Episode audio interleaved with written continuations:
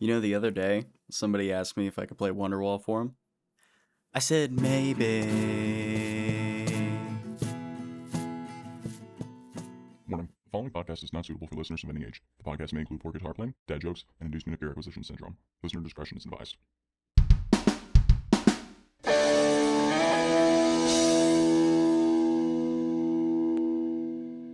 Good morning, good afternoon, or good evening to you whenever you're listening. I'm your host, Carson, and welcome to the Pedals and Pickups podcast.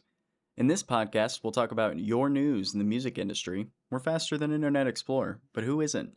Famous pieces of gear that I'm too broke to buy, famous artists I'll never be able to play like, and topics or tips about guitars and music recording.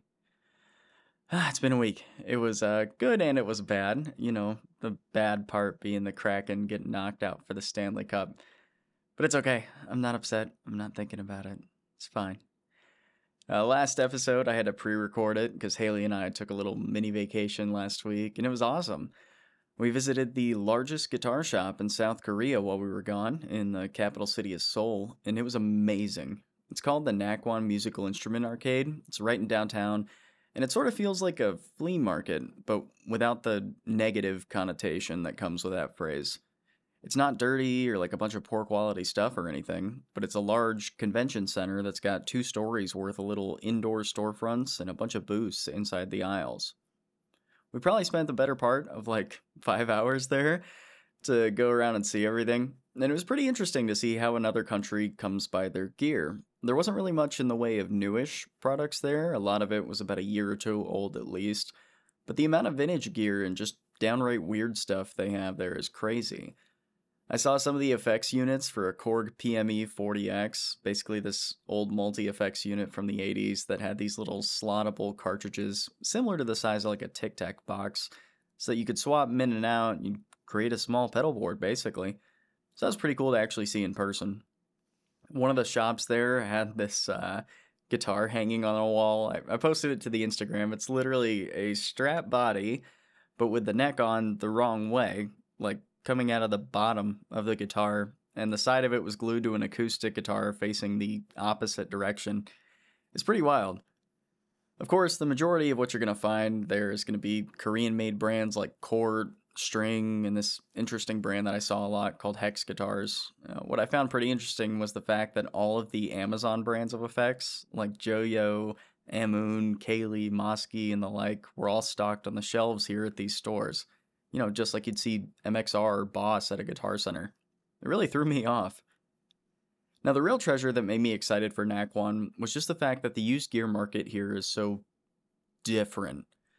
The guitar isn't as big of a hobby, but they have loads of guitar pedals all the way from some newer stuff like the Warm Audio Centavo to some older stuff like original made in Japan Boss pedals like the Spectrum from their original lineup in the 70s. I don't know if it's just the fact that these salespeople they don't know what they have or what, but you can get some crazy deals on pedals that are either very valuable or just plain hard to find. Of course, uh, I picked up the Centavo, and you'll hear it later in the episode, but I also found, get this, an original Proco Brat, brand new in the box, plastic wrap and all. And these haven't been produced since like 2001. It was only 60,000 won too, like the equivalent of 45 bucks US. It's pretty cool, and given the Rat has to be like one of, if not my favorite pedal of all time, it's cool having a little piece of the history. And of course, I gotta share it with y'all. It's a little different than your average Rat 2 or Whiteface Rat. It doesn't have an LED, so you have to tell if it's on or not just by listening to it. It's battery only, so no 9 volt power adapter. It's got an entirely different circuit with an extra set of clipping diodes in the feedback loop and the tone control actually operates like a standard tone control instead of the reverse filter control on regular rats. Overall, though, it sounds different from your standard rat, and I really like it. These were meant to be budget pedals, so they've got a plastic enclosure and switch that make them a little more fragile than normal, but it still sounds amazing.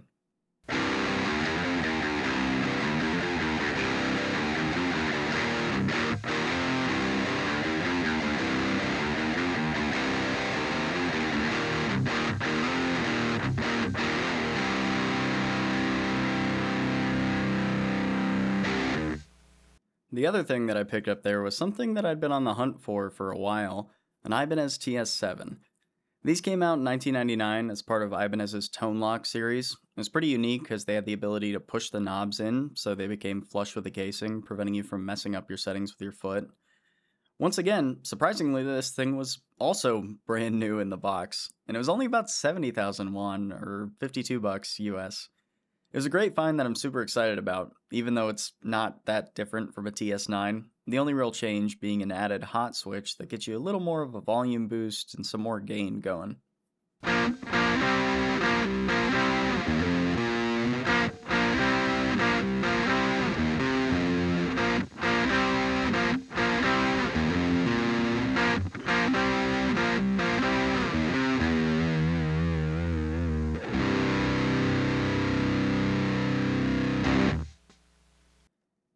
I'm kicking myself for not picking one up, but we also saw at least 10 Maxon Fireblade distortions there.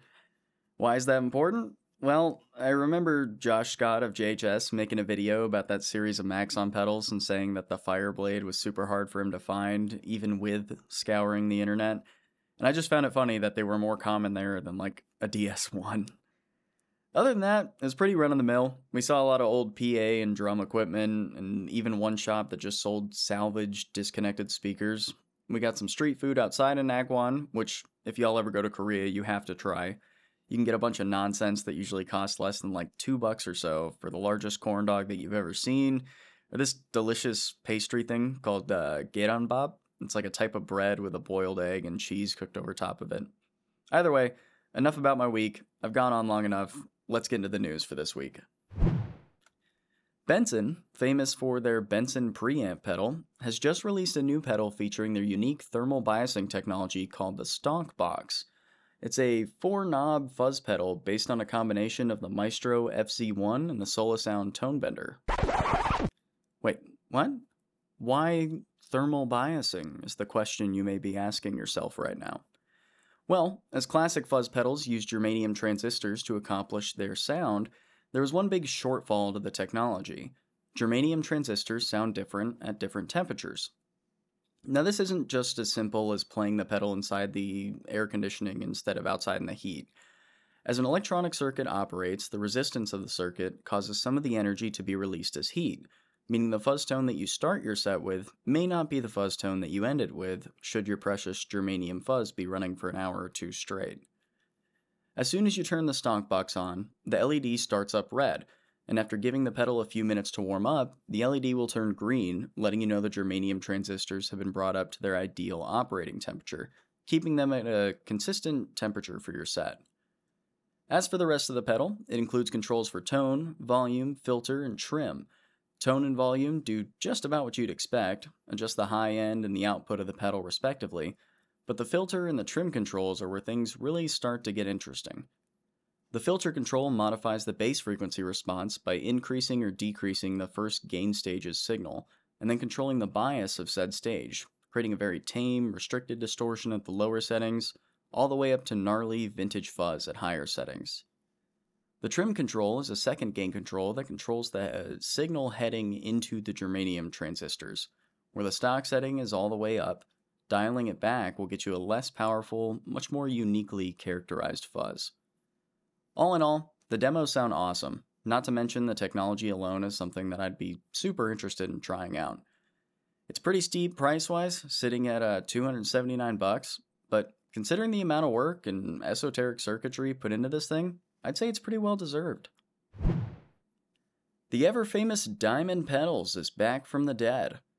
That's right, the Canadian effects manufacturer has been revived by its new parent company, Solid Gold Effects, and they've come back in a big way, with five new pedals to mark their return.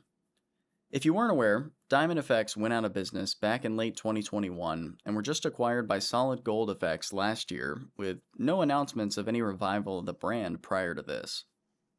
In this new lineup, we see an overdrive, a memory lane delay, a compressor slash EQ, a tremolo, and a bass compressor slash EQ. Each pedal has the same control format with four knobs and a toggle switch. The Diamond Drive includes controls for level, drive, a two band EQ, and a warmth switch. The memory lane gives us controls for mix, feedback, modulation, delay, and a three position mode switch along with onboard tap tempo. The compressor and EQ includes controls for level, compression, mids, a tilt control, and an attack switch where the bass compressor simply replaces the switch with a tilt EQ frequency selector. And the Tremolo's offering has controls for volume, speed, rhythm, depth, a mode switch, and onboard tap tempo. Each one of the new Diamond line are all in a standard size enclosure compared to the enormous chunks of pedalboard real estate taken up by something like the original memory lane. While the pedals now have a different appearance and a few added controls, the new Diamond lineup is said to have the same core circuitry and tone that everybody raved about, with the addition of a few features such as a doubled maximum delay time on the memory lane, accomplished via digital bucket brigade technology, which honestly sounds like somewhat of an oxymoron now that I say that out loud. Either way, I'm excited to see it. I've never owned a diamond pedal before this, but with this new lineup, a lot of these are looking pretty enticing, especially the memory lane. I might just have to try one out. Each pedal in the lineup is between 210 and 250 bucks, and all are able to be picked up today. Okay, so this last piece of news I've got pretty mixed feelings about, but I figured I'd share it anyway, just so all of you can either scoff and laugh or get excited over it to your heart's content. This year's Rock and Roll Fantasy Camp, which is being held in New York City from July 13th to July 16th, is including appearances from various different rock and roll artists, such as Pete Best of the Beatles, Darryl Jones of the Rolling Stones, and Tom Hamilton of Aerosmith. The camp is being held at the Cutting Room, a somewhat historic music venue in the Big Apple that's been around since the late 90s. Now, the way that this camp is advertised, you'll basically be assigned to a band of other attendees based on your skill level with the ability to rehearse together, take classes from a host of famous counselors, as they call them, with Q&A sessions and have two separate live performances at the venue. This isn't the part that I'm iffy about though, as it sounds like the opportunity of a lifetime at first until you get down to their pricing packages. The cheapest pricing package starts at a mere 2500 bucks and only allows you the opportunity to attend the classes get access to a single party on the opening night and the meal that comes with it. That's it for 2500 bucks. It doesn't include your hotel room, although they claim that you get a discounted rate, probably whatever the group rate is at that hotel. It doesn't cover your travel, doesn't get you placed in half the things that they advertised, just an insane amount of money to simply show up and sit in on what's going on. The weirdest thing to me is that they offer something called the roadie package for the same price, where you basically have the same perks of the first package, minus the ability to attend the classes, and every perk listed is literally just set up and tear down, assist with rehearsals, assist with re- re- recording studio. Like, ah, yes, let me pay you $2,500 to do what other people get paid to do. Just, what? Now, if you want the standard package that they call the headliner package, this is where you get the actual benefits they talk about the whole being placed in a band thing and having a concert and everything. But some of the stuff is just kind of seems, I don't know, off to me. One of these bullet points says uh, your band will have a tour manager, professional tech, and sound person at your beck and call. Just the way that they phrase that sounds weird. You know, unless you're some huge act that really warrants it, nobody is at anyone's beck and call, whether you're in the band or supporting the band. You're all a team that makes the show come together. And just reading that seems somewhat uncomfortable. But I guess if you want to have Roger the sound guy waiting on you for the weekend, it'll only run you 6 grand. If you want to tack on another 2500 bucks, you get the ability to record a song with your camper band in a local studio with Jack Douglas, who worked with John Lennon and Aerosmith. My worry for people here with this is how much time does that get you to record your song? I know when I worked in a studio, depending on how complex the song or the group was, it changed, of course. But for your typical four piece band, it'd take at least a couple hours to record a song before any mixing, mastering, or post production was even started. If a bunch of people buy this package, how are you going to have the time to record?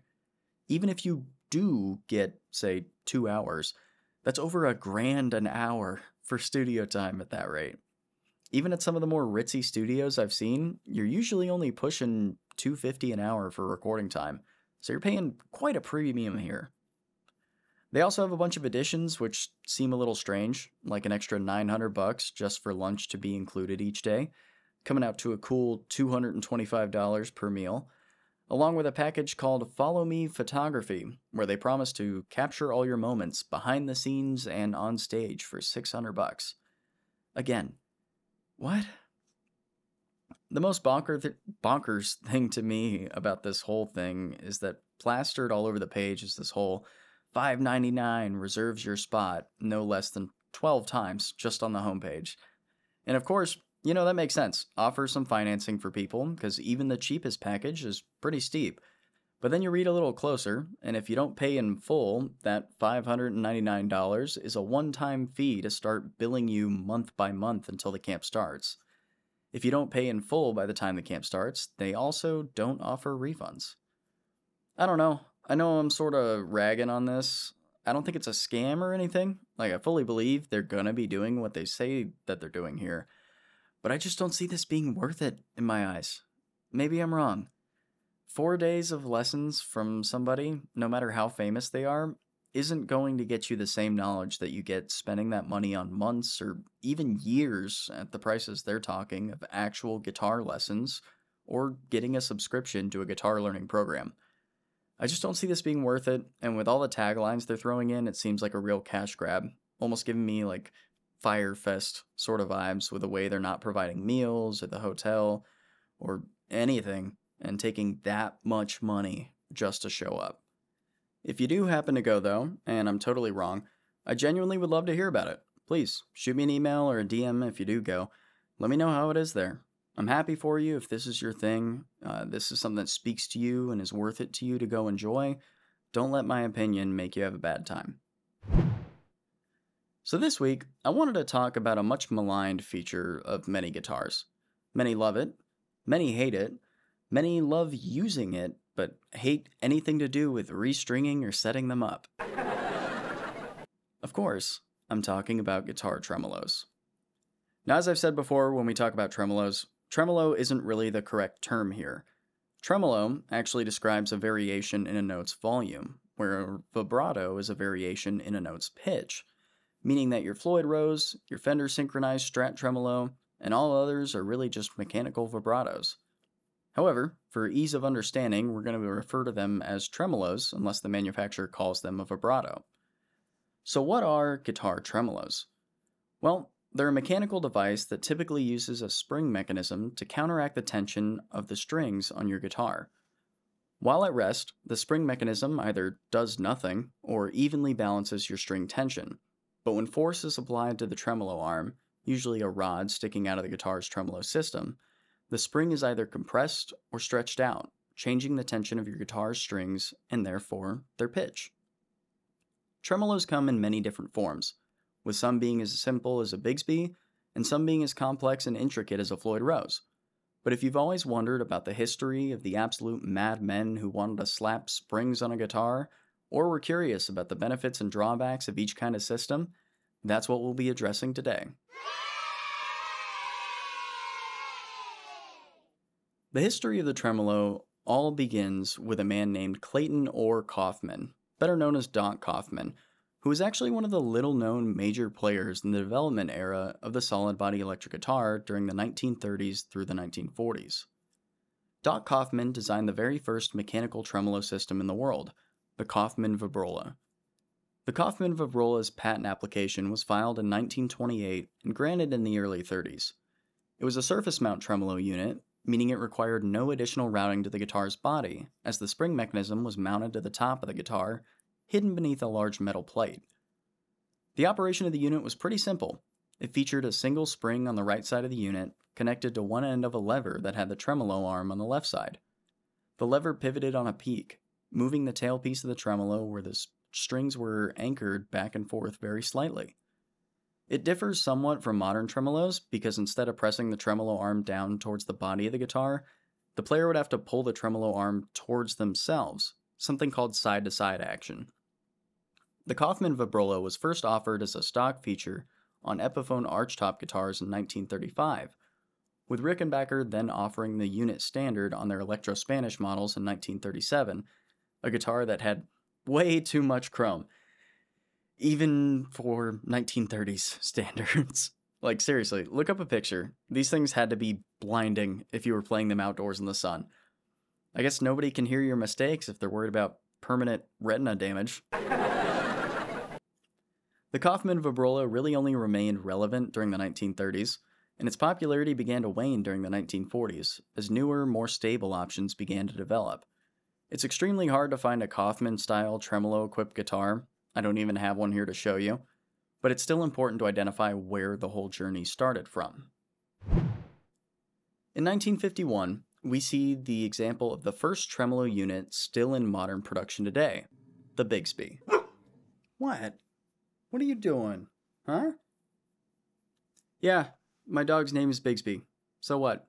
I'm not that creative with names, alright? Just be glad it's not something even more obvious like Fender. alright.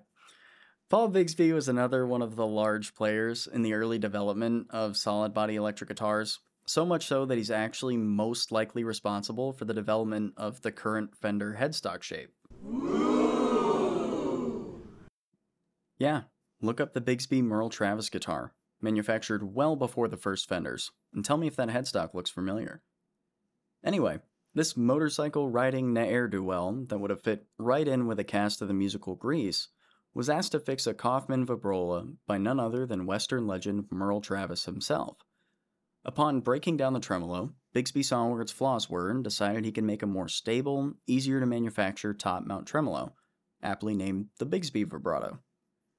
Bigsby vibratos usually come in three styles the B3, B5, or B7, with other models being variations of these, save for the B16, which is essentially a B5 but with a mount for a Telecaster bridge pickup. Each one of these tremolo units operates in a similar way, there's a rod oriented horizontal to the guitar body with numerous protrusions on it to hook the ball end of your strings onto. This bar is rotated by the in and out motion of the tremolo arm, which presses down on a single coiled spring. Bigsby vibratos were first offered on Paul Bigsby's own guitars before he ceased to produce his own instruments in the 50s, solely producing Bigsby vibratos for aftermarket sales or as a factory stock option on the Fender Broadcaster, Esquire, and Telecaster. The advantage of Bigsby vibratos is that they're very low maintenance, easily installed as an aftermarket option, and contain very few additional parts. Setups with a Bigsby are no different than a standard guitar. There's no balancing of spring tension to worry about, and you'd hardly notice a difference between a Bigsby equipped guitar and a hardtail guitar if you just remove the tremolo arm. Installation of a Bigsby is super simple, especially something like a B5 where it just takes a few screws to mount it onto the body and you're done. I also really don't tend to have any issues with tuning stability when I use a Bigsby equipped guitar, at least much less than when I use something like a Floyd Rose. The way that each string is bent on a rod with no balancing act required means that you could also use a Bigsby for a guitar in an alternate tuning without having to worry about strings trying to shift towards a more even tension. The disadvantage of Bigsby's primarily have to do with the range of motion. While they can work in both directions, i.e., pushing the arm down to lower the pitch and pulling it up to raise the pitch, they're best used for very slight, slow bends rather than lightning fast bends or dive bombs. It's going to be a very tame use of the tremolo with a Bigsby in most cases. Here to demonstrate the use of a Bigsby, I've got my Gretsch G2655T, which comes stock with a Bigsby B50, the import version of the Bigsby B5.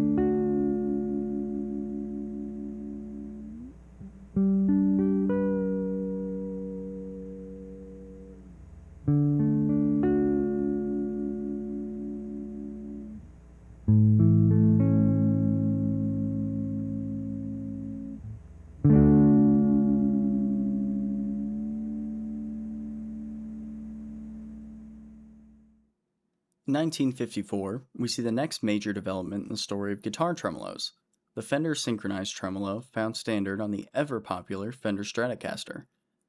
Leo Fender's tremolo was actually the source of a bit of drama during the early days of the electric guitar, with Fender previously having a contract where he'd buy Paul Bigsby's tremolo units for his Telecaster models, but after noticing some issues where the Bigsby could get hung up on the guitar's bridge due to the winding of the strings getting caught on the saddles, he thought he could do one better Fender's synchronized tremolo first appeared in the mid 1950s on the brand spanking new Fender Stratocaster and has been a standard feature on them ever since.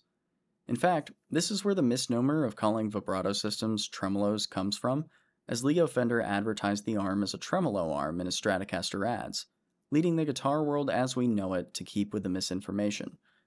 Maybe we didn't know better, maybe we're just lazy, maybe tremolo just has a better ring to it. Who knows?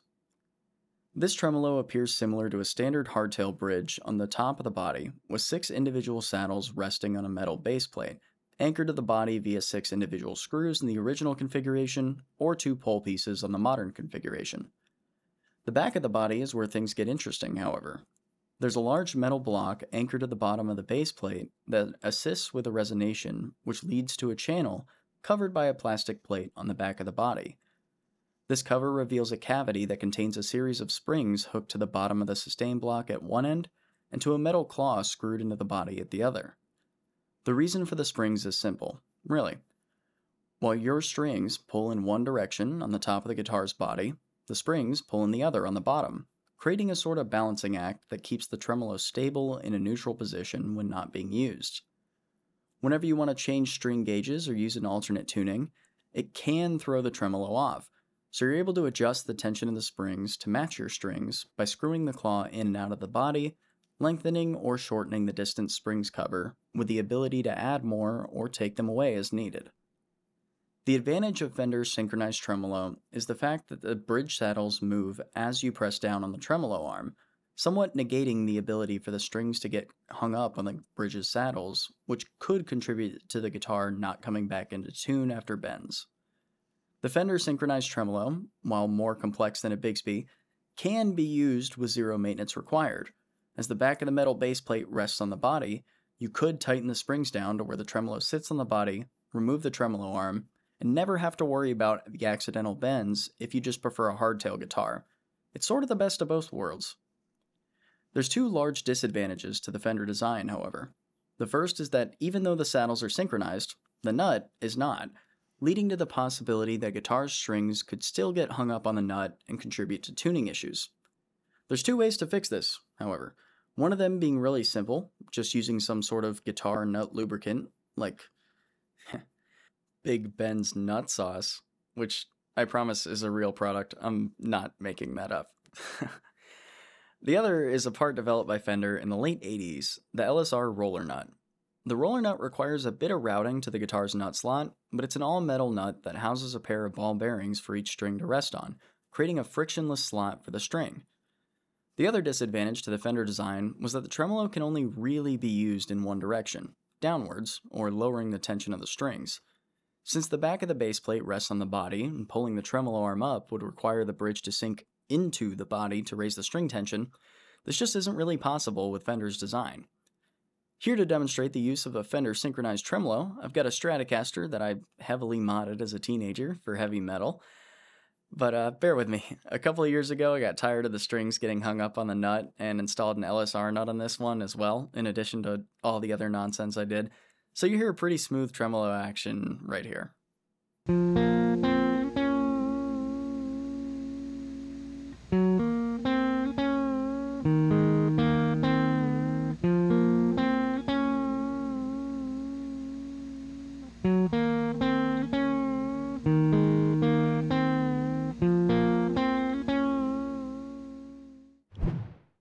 Gibson has never really been known for its tremolo units, but they do have a few offerings that sprung up during the 50s and into the 60s. While I don't have any here to demonstrate, they're still important to note if you're looking for something unique. The first one to crop up was in the 1950s, and it was a small guitar shaped metal plate that came with two rods called the Gibson Vibrarest. The Vibrarest was primarily designed for archtop hollow body guitars, where the strings had a large, long break angle between the trapeze style tailpiece and the bridge. Essentially, you would fit these two rods so that one sat over the strings and one sat under the strings. The rods would slide into plates on the larger body area, and you would press down on the headstock of this guitar shaped plate to slightly bend the strings. While these are easy to install and require no permanent modifications, you really can't use them very heavily, and they won't work on guitars that have a wide string spacing, short distance between the saddles and the tailpiece, or a guitar where the strings terminate at the bridge. The Gibson Vibrato first appeared on limited high end SG models in 1962, and it had a method of operation similar to the Kauffman vibrola. You had a long arm that folded out from the side of a base plate, which the player would manipulate by squeezing it towards them, compressing the two springs that pulled the tailpiece back and forth. It had the same shortcoming as the Kauffman vibrola due to its similar design, where you had a very short and unnatural range of motion. The Gibson vibrola, sometimes called the lyre vibrola because of the musical lyre engraved on some of the plates, appears very similar to the Gibson vibrato with a long tailpiece, but the mechanism is much more simple. The tailpiece is just a spring metal plate, and the tremolo arm is pushed down, compressing the plate and slackening the strings, then released, allowing the plate to return to its usual position and tension. These tremolo units are typically very rare, and Gibson refuses to sell them as a part, so if you're just dying to have one for a vintage accurate SG build, you'll need to find one on the used market that somebody ripped off of another guitar. The only word of warning here is that due to the way they operated, older units especially will eventually run out of springiness, I guess, in the plate, negating their use. Alright, now that we've gotten Gibson's foray into tremolos out of the way, back to the cool stuff. So going back in time a bit, and back to the Fender side of the house, the wonderful year of 1958 brings us to the advent of the use of the Fender floating tremolo, the tremolo unit typically found on Fender's Jaguars and Jazzmasters. The floating tremolo is pretty interesting because it was designed and marketed as being the premium version of all the Fender tremolo systems, but it never really became very popular. The way it works is simple enough. If you look at a standard Jazzmaster or Jaguar, you'll see a large curved plate at the tail end of the guitar. Protruding from this plate is a slotted piece of metal for the ball end of the strings to hook into, as well as a small circular button. Underneath this plate, there's a single spring connected to a piece of metal that holds the strings, as well as the slot for a tremolo arm, when you push down on the tremolo arm, it moves the string plate forward, loosening the string tension. So, why was this tremolo considered an advancement for Fender? Two big reasons. The first has to do with that nifty little button. This button sat in a sliding track and requires a bit of trial and error to use. Essentially, you tune your guitar strings to pitch, and then you try to slide the button towards the strings. It's sort of like a USB cable in that it never works on the first try, so you either tighten or loosen a little screw, retune, and try to slide the button again. Eventually, you get to the point where the button blocks the plate from any forward or backwards motion, allowing you to block the tremolo from tightening the strings.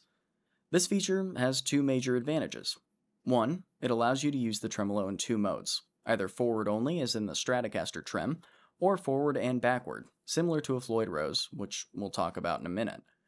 The second is that if you have the trem in the locked position, it prevents the other strings from going out of tune if you break a string mid performance, as there's nowhere for the trem plate to go when it's blocked. Pretty advanced. The second feature that makes the floating trem an advancement actually has to do with the bridge. As we talked about before, strings tend to get caught up in the saddles when the tremolo is being used, so the bridge that comes with these floating trems compensates for that. It looks pretty similar to a standard tune-o-matic, but it's hiding a little secret on the underside. The bridge posts actually contain a little Allen screw that creates a point at the bottom, which allows the bridge to rock back and forth with the motion of the tremolo, ideally keeping your strings in tune. It doesn't always work, but we'll get to why that is. The advantages of the Fender floating tremolo really have to do with the sliding button to lock the trem and the fact that there's very little maintenance or difference to set up. Due to the way the tremolo sits, it's also very hard to accidentally manipulate it, even for the most aggressive of guitars, as the only exposed pieces that moves when the arm is attached is about 8 inches away from where you'd be strumming at, and it's very thin. The primary disadvantage of the floating tremolo is that the rocking bridge, while a good idea in practice, really doesn't work all that well for most players. There isn't a steep break angle between the bridge and the tailpiece, and Fender Jaguars have an extremely short scale length, resulting in a much lower downward pressure on the bridge. Combine that with a bridge not always being able to return to its stock position, and you've got a host of tuning issues. Not to mention, the original floating trems had saddles with threading that looked like screws, so if you had a particularly deep bend on the tremolo unit, your string could jump into another channel, resulting in a higher tension and a tuning change.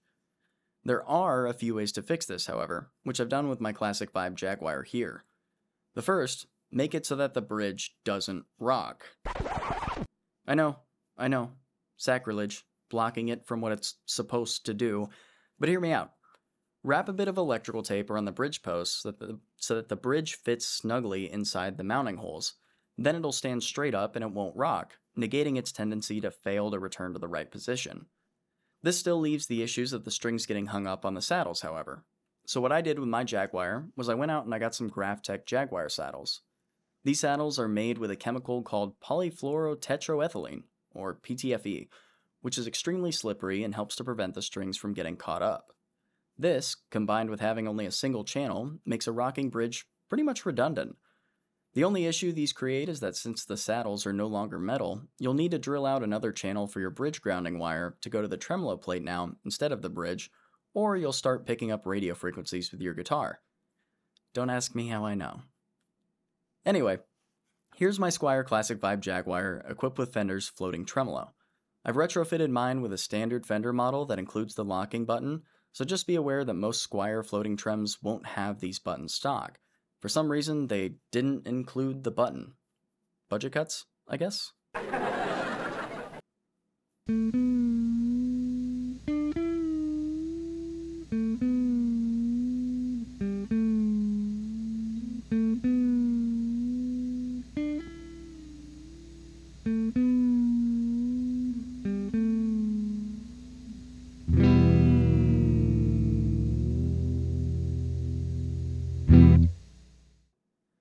Last major update to guitar tremolos comes about in the year 1979, when a full time jeweler, part time rock and roll guitarist named Floyd Rose invented a system called a locking tremolo that's now come to be known as the Floyd Rose Tremolo. The Floyd Rose Tremolo is a major departure from other tremolo units, really only sharing its DNA slightly with the Fender Synchronized Tremolo or the Stratocaster Trem.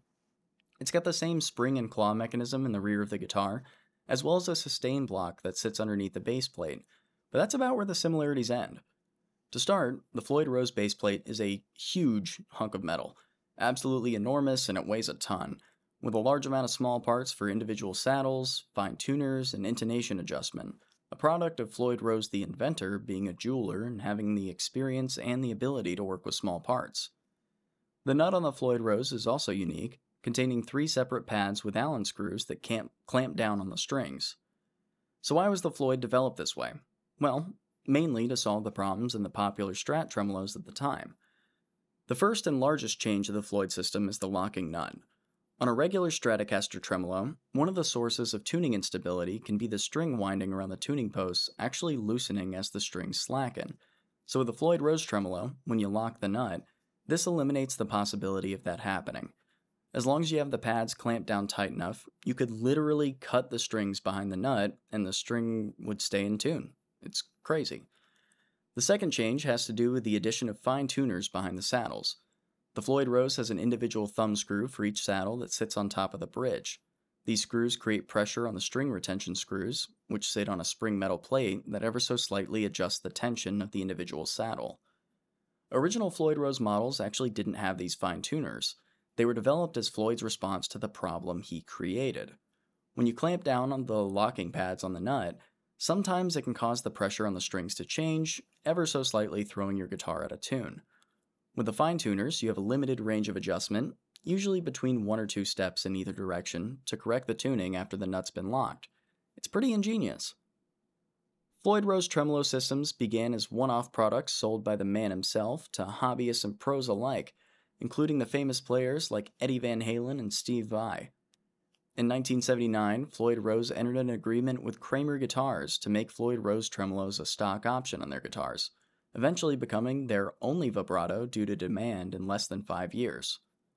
Floyd Rose then began to license his design to numerous other manufacturers, although some companies, like Kahler, created very similar copies of the design that led to patent infringement cases. For a while between 1991 and 2005, Fender actually had exclusive distribution rights to the Floyd Rose tremolo, but when the agreement ended, the distribution of Floyd Roses now once again lies exclusively with the Floyd Rose Company. So, what are the advantages and the disadvantages of the Floyd Rose? The advantages of the Floyd Rose lie in its sheer amount of mobility. In its traditional setup, you can easily manipulate the trem arm to loosen or tighten the strings creating wild amounts of pitch changing, including the ever popular dive bomb, where you press the trem arm all the way down and slacken the strings to where there's hardly any tension on them at all, which I'll do in the end of the demo. The backwards motion of the tremolo is also extremely wide, wider than any other model we've talked about so far, in fact, creating very large raises in pitch as well. The locking nut is the other large advantage, preventing a loss of tuning stability when doing even the craziest dive bombs. The disadvantages of the Floyd Rose are something that really made me dislike them for a long time, but over the last couple of years, I've learned that most of these disadvantages are really just perceived, very incorrectly at that. So I'll start with the one that's problematic regardless of model. Setup work on the Floyd Rose tremolo is a nightmare. Restringing them requires some type of block, such as a 9 volt battery or a wine cork cut to shape to prevent the tremolo from sinking back into the body when tension is removed.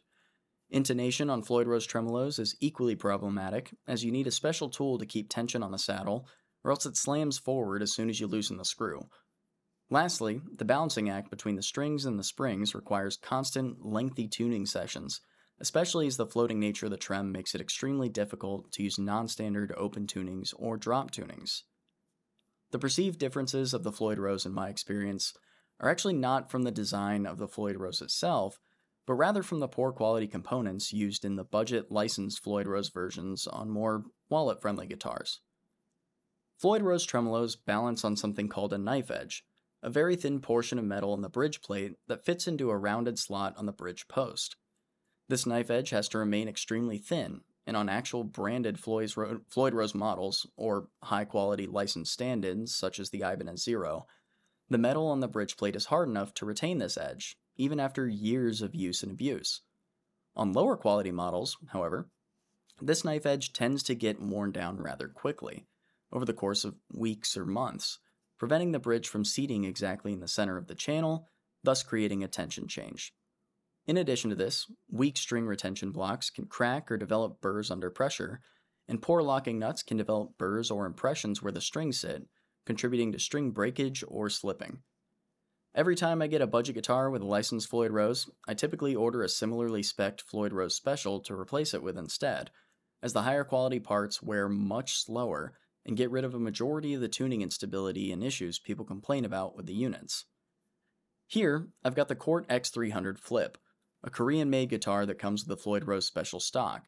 I've got it tuned to drop G sharp for some really downtuned music in the vein of bands like Issues, so I'll do some standard tremolo work and then end it with a dive bomb as promised.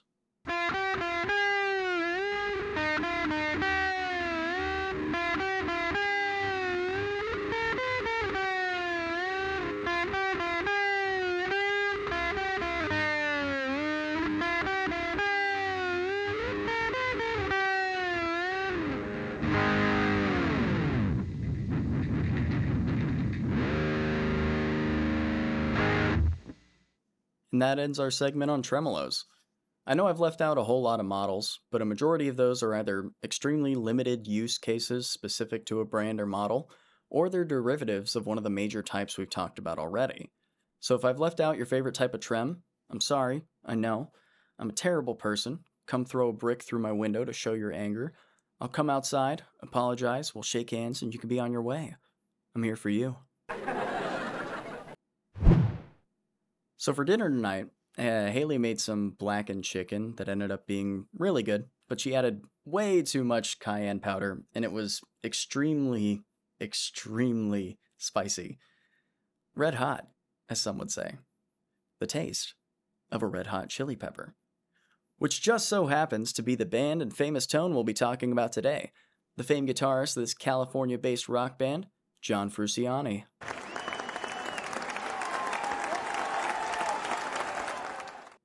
In Los Angeles, California in 1982, two friends at Fairfax High School, Anthony Kiedis and Michael Balzary, aka Flea, were tasked with forming a band to play the opening of an EP release party for a friend. The two asked two more friends, Hillel Slovak and Jack Irons, to play guitar and drums respectively, forming the first ever lineup of the then unnamed Red Hot Chili Peppers. Their first show was a resounding success, leading to more local gigs and eventually a recording contract with EMI Records. In late 1983, Slovak and Iron's other band, What Is This, also obtained a record deal, leading to the first lineup change in the band's history very early on, with the duo being replaced by Jack Sherman on guitar and Cliff Martinez on drums. The band's first and self titled album released in mid 1984, and it quickly gained traction after being played on local radio stations and eventually MTV, launching them into a particularly demanding tour where they played a show a day for little more than two months, just about. The tension of the tour eventually caused Sherman to leave in the following year, when Slovak rejoined shortly thereafter. Red Hot Chili Peppers released their second album, Freaky Styley, later in 1985, but achieved very little commercial success, probably due to the fact that drug use was a big motivator for the album, a theme that we're going to see reappear in this story quite a bit. This vice ridden attitude would continue into their next album when the band was given $5,000 for recording sessions and immediately earmarked nearly half of that budget solely for drugs. This led to Cliff Martinez being fired from the band, where Irons rejoined in mid 1986. Their drug addiction created numerous problems with the recording of their third album, the Uplift Mofo Party Plan, which came out in 1987, and the subsequent tours supporting it. Members would frequently go on benders and ignore the band for days at a time, eventually resulting in Hillel Slovak dying of a heroin overdose in 1988. Jack Irons would then quit Red Hot Chili Peppers due to difficulties dealing with Slovak's death and the band's addictions. In late 1988, the band began to shape up, hiring guitarist Dwayne McKnight and Darren Peligro as a drummer for their tour.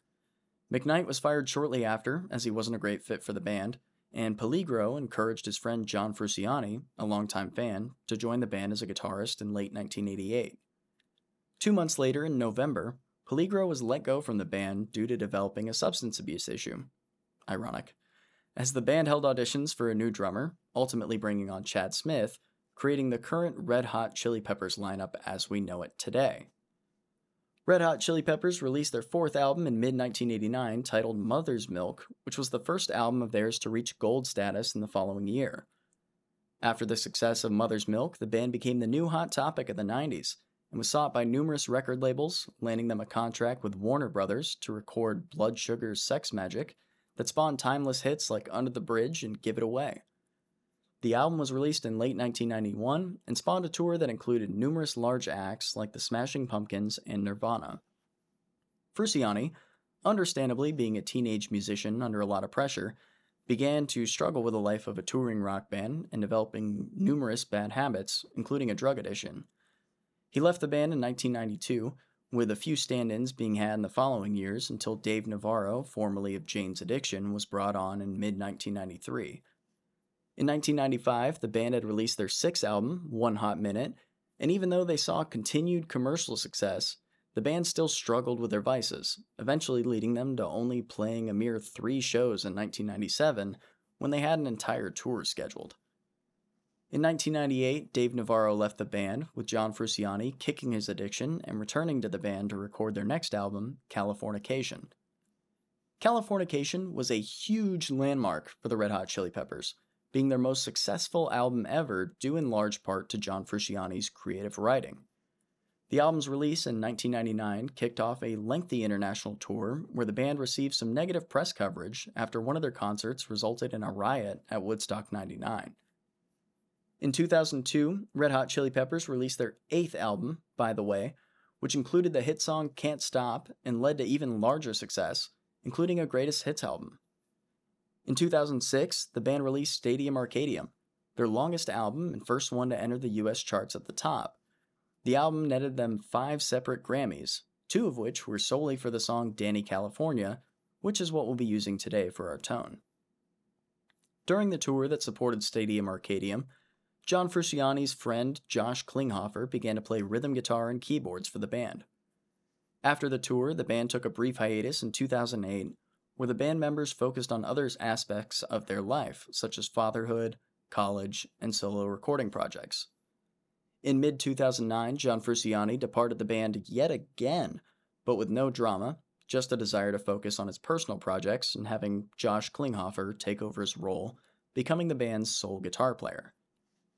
Red Hot Chili Peppers released their 10th album, I'm With You, in 2011, ending three years of inactivity, and played a small tour the same year.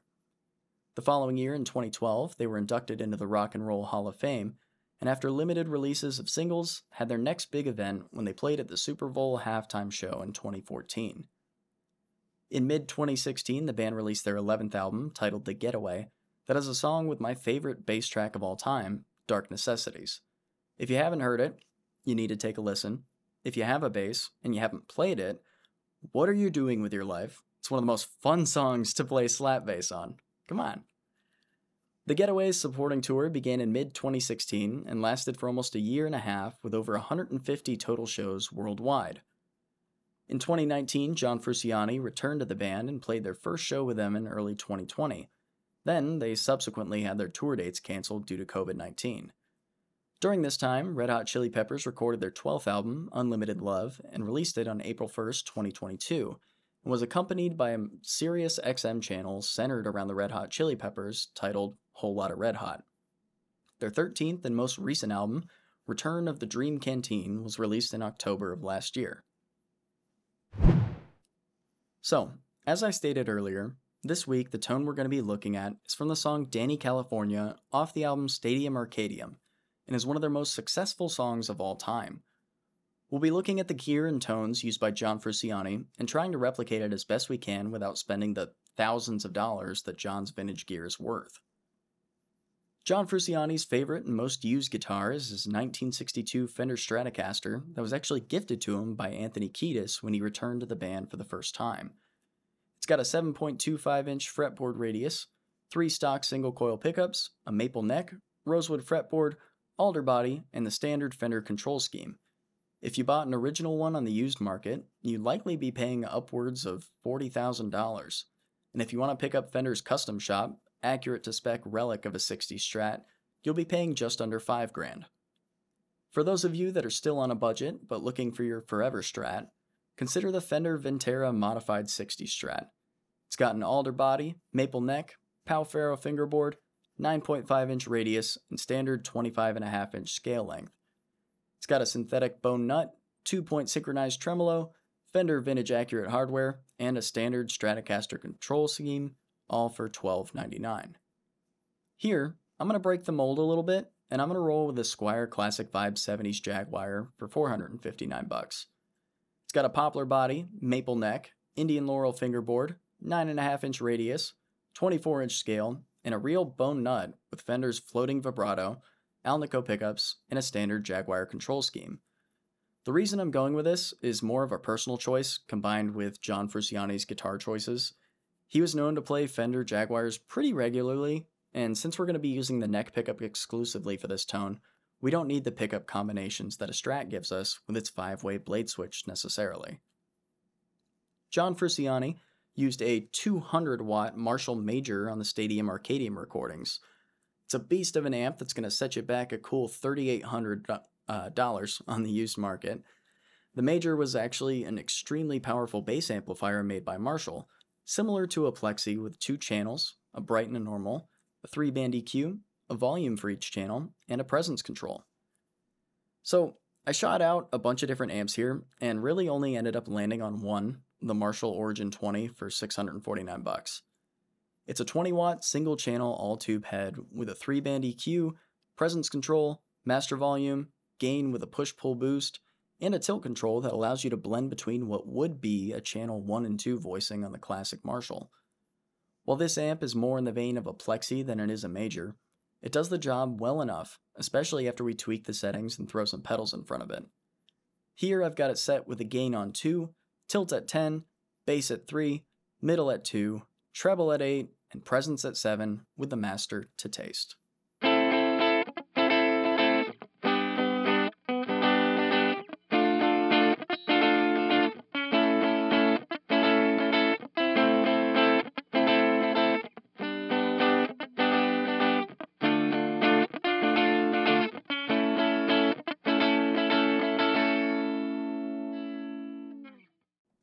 Now, let's get into the pedals. For his overdrive, John Frusciante has used a variety of different pedals throughout his career, including an MXR microamp, Boss SD1 Super Overdrive, and an Ibanez TS9. After playing through a few different pedals, it didn't really feel like anything in the vein of what he actually uses sounded right here, possibly due to the fact that he was using a bass amp instead of a guitar amp, and I actually ended up landing on the Warm Audio Centavo, their clone of the Klon Centaur.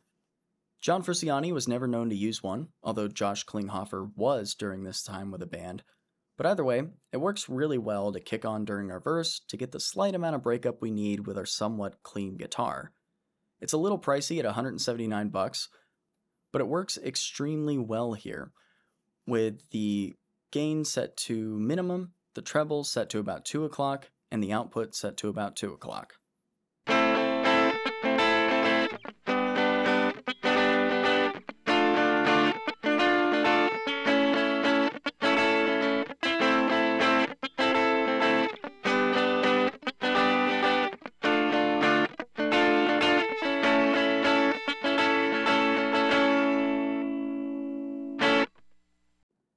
The chorus, the guitar is heavily distorted, and it's a well known fact that John Frusciante has used a veritable smorgasbord of Boss distortion pedals, including the DS1.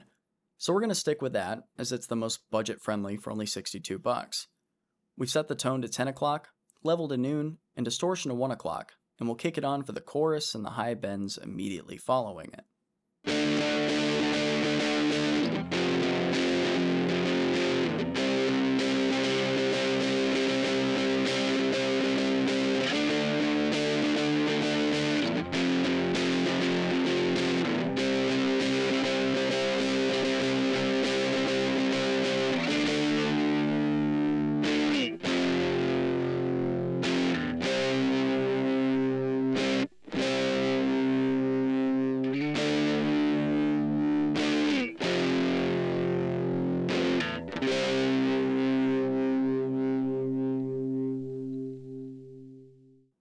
Now, right after the chorus, we're treated to some distorted high pitched bends, and the missing piece of this puzzle is its accompaniment of a wah.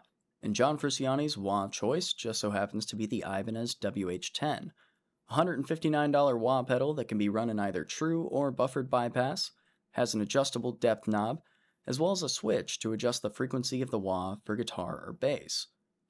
Here, we're saving a couple bucks by using the Dunlop GCB 95 Crybaby Standard, a $99 wah without all the fancy controls of the WH10 that does the job well enough for the short stint that we'll be using it for in this song. We're leaving our DS1 on for this part and engaging the wah toe down every time we kick into a bend.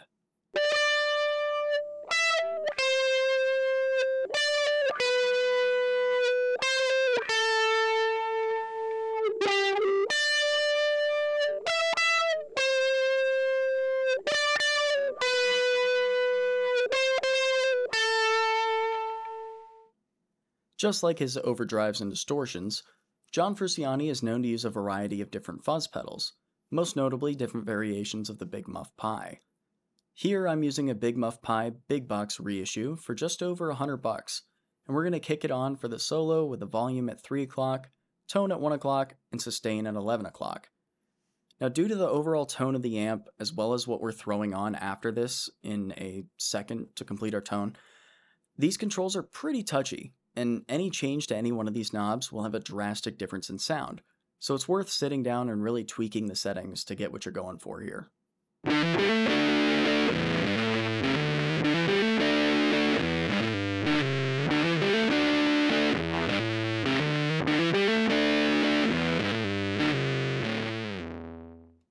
You'll notice that the guitar track for this solo is double tracked, so we'll be pulling out the same pedal that we had to use last time we wanted to accomplish this the Electro-Harmonix Slapback Echo for $81.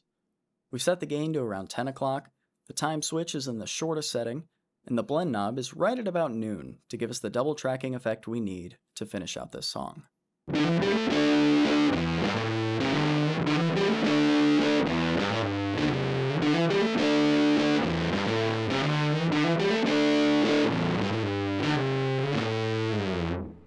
And that finishes up our tone. Even if we use the conservative prices for John's gear, like using the custom shop Strat instead of an original 1962, we still come out to a total price of $9,266 for the original rig. While our rig is only at $1,630, that gives us a total savings of $7,636. Perfect for some at home recording sessions or a red hot copycat recipe. For our recording tip this week, I wanted to cover something a little different. I've seen a lot of videos online lately about Foley artists, and if you're not familiar with Foley, I've got you covered. Basically, Foley is the art of creating sound effects for movies, songs, and videos without using the real object that would create the sound.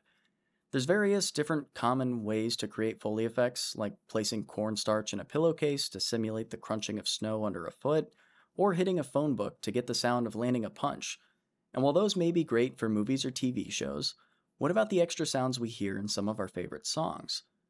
Now, no, I'm not talking about something like Motley Crue's Kickstart My Heart, where a slide guitar is making a stylistic interpretation of an engine redlining and shifting gears, but actual use of everyday items to create sound effects that your listener would be surprised to see the source of. Plenty of famous songs use sound effects stylistically in a bid to create more immersive experiences and add depth to and emotion for the listener. So today, we're going to cover a few of my favorite effects you can create with everyday items you probably already have lying around the house. You ready? Let's get to it. The first sound effect that we're going to create is that of a human heartbeat. While there's a few different ways to do it, my favorite is using a simple plastic trash can one of the small ones you're likely to find at the dollar store to put in something like your bathroom. Depending on the flexibility of the trash can you've got, you can either rhythmically pop the bottom in and out if it has enough give, or you can tap the bottom, varying the rate that you do this to simulate an intense, adrenaline fueled heartbeat or a slow, relaxed throb. If the trash can you've got still sounds a little too unnatural, you can always throw a few soft shirts or a towel loosely packed inside to create a more muffled, realistic sound.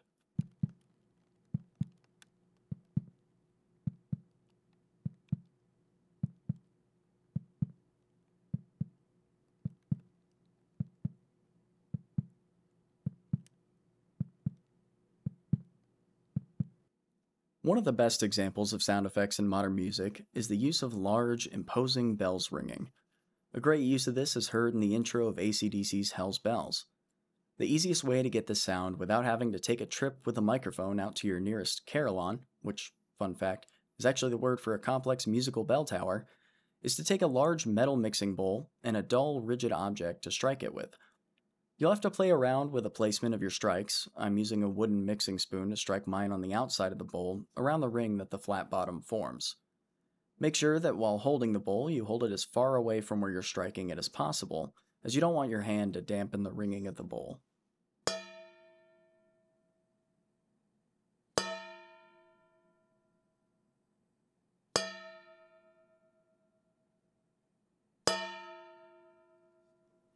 While that, in and of itself, doesn't sound so convincing, if we add some creative EQ, large reverb, and delay, we have an excellent recreation of a deep, ringing bell, perfect for adding some dark, somber ambiance to our track.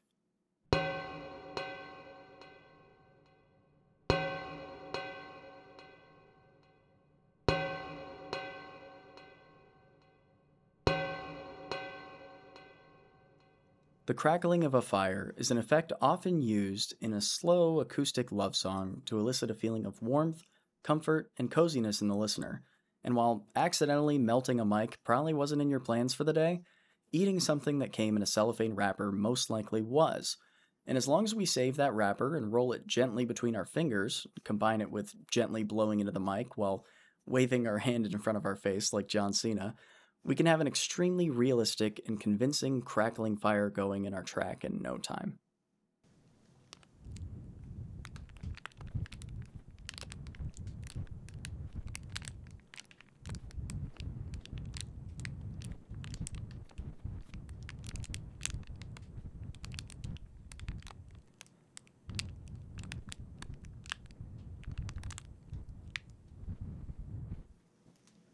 The next sound effect is actually pretty commonly used in Foley to create the sounds of bones breaking. In fact, before I even tell you what it is, I'll record it and play it back first so I can blow your mind afterwards. You ready? Sickening, right? So what was it? Did I smack my femur with a hammer to get that sound? Of course not. I just snapped a crisp, fresh piece of celery in half. But why would we want the sound of bones breaking in our song? Well, creativity knows no limits, but the breaking of a bone isn't exactly what I was going for, but rather using the effect as a pause before a beat drops in a song, similar to the break in Korn's song Way Too Far. Now, this last sound effect isn't necessarily trying to imitate anything, but I thought I'd throw it in for some good measure anyway. If you're lacking some light, regular percussion in your song and you want something just to add a little more texture in the background, a great way to make an inexpensive, easy to use noisemaker is to stick some rice in a small plastic container, about three quarters full.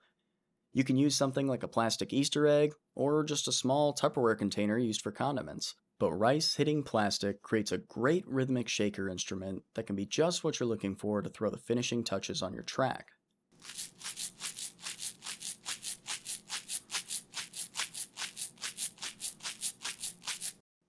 Now, while that doesn't sound all that impressive on its own, go back to the beginning of the episode and take a listen to the intro where I played the song that shall not be named.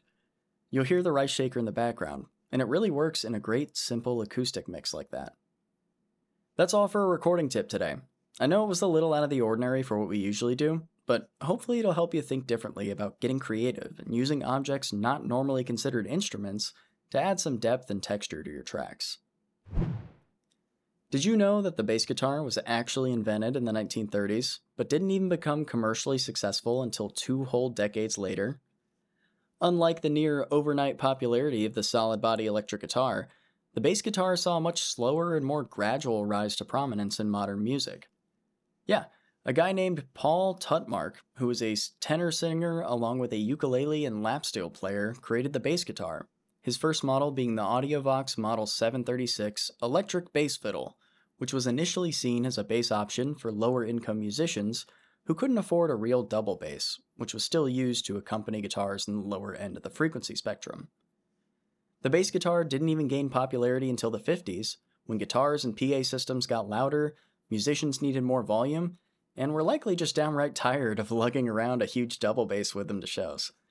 I mean, geez, Imagine that load in and load out with that thing. Not to mention having to mic it without any bleed if you're not using a piezo. It's gotta be terrible. So now we've reached the end of today's episode, normally the part where I sit here and talk about how I'm giving away a free t shirt, but I'm not gonna talk about that. I'm not even gonna mention the fact that you could email me or DM me on any one of my socials telling me what your favorite piece of budget gear is and why you like it to be entered into the running to win a free podcast t shirt. I'm not gonna tell you how it's super comfortable a really stylish black and purple, how it's dry fit so that it's great even in the summer, and I won't even say that I'll pick a winner at the end of May. We need a break from that this week, so I'm just not going to talk about it. Can you can you see that? I'm winking. Reach out over Facebook, Instagram, Reddit, or email me at pedalsandpickups at gmail.com to suggest topics or just chat about gear. I love interacting with you guys. I love answering questions, and I love learning things from you guys too when you guys have something cool to show me. It's awesome to get to talk to you. I really enjoy it. It makes my day. If you like the show and you want to see it continue, consider supporting the show on Patreon. Every dollar goes right back into the podcast for hosting fees, gear, and equipment to make the show. It's been another great week sitting here hanging out with you guys. I hope you enjoyed the episode. If you did, let me know what you think. And uh, yeah, I'll see you next week. Take care.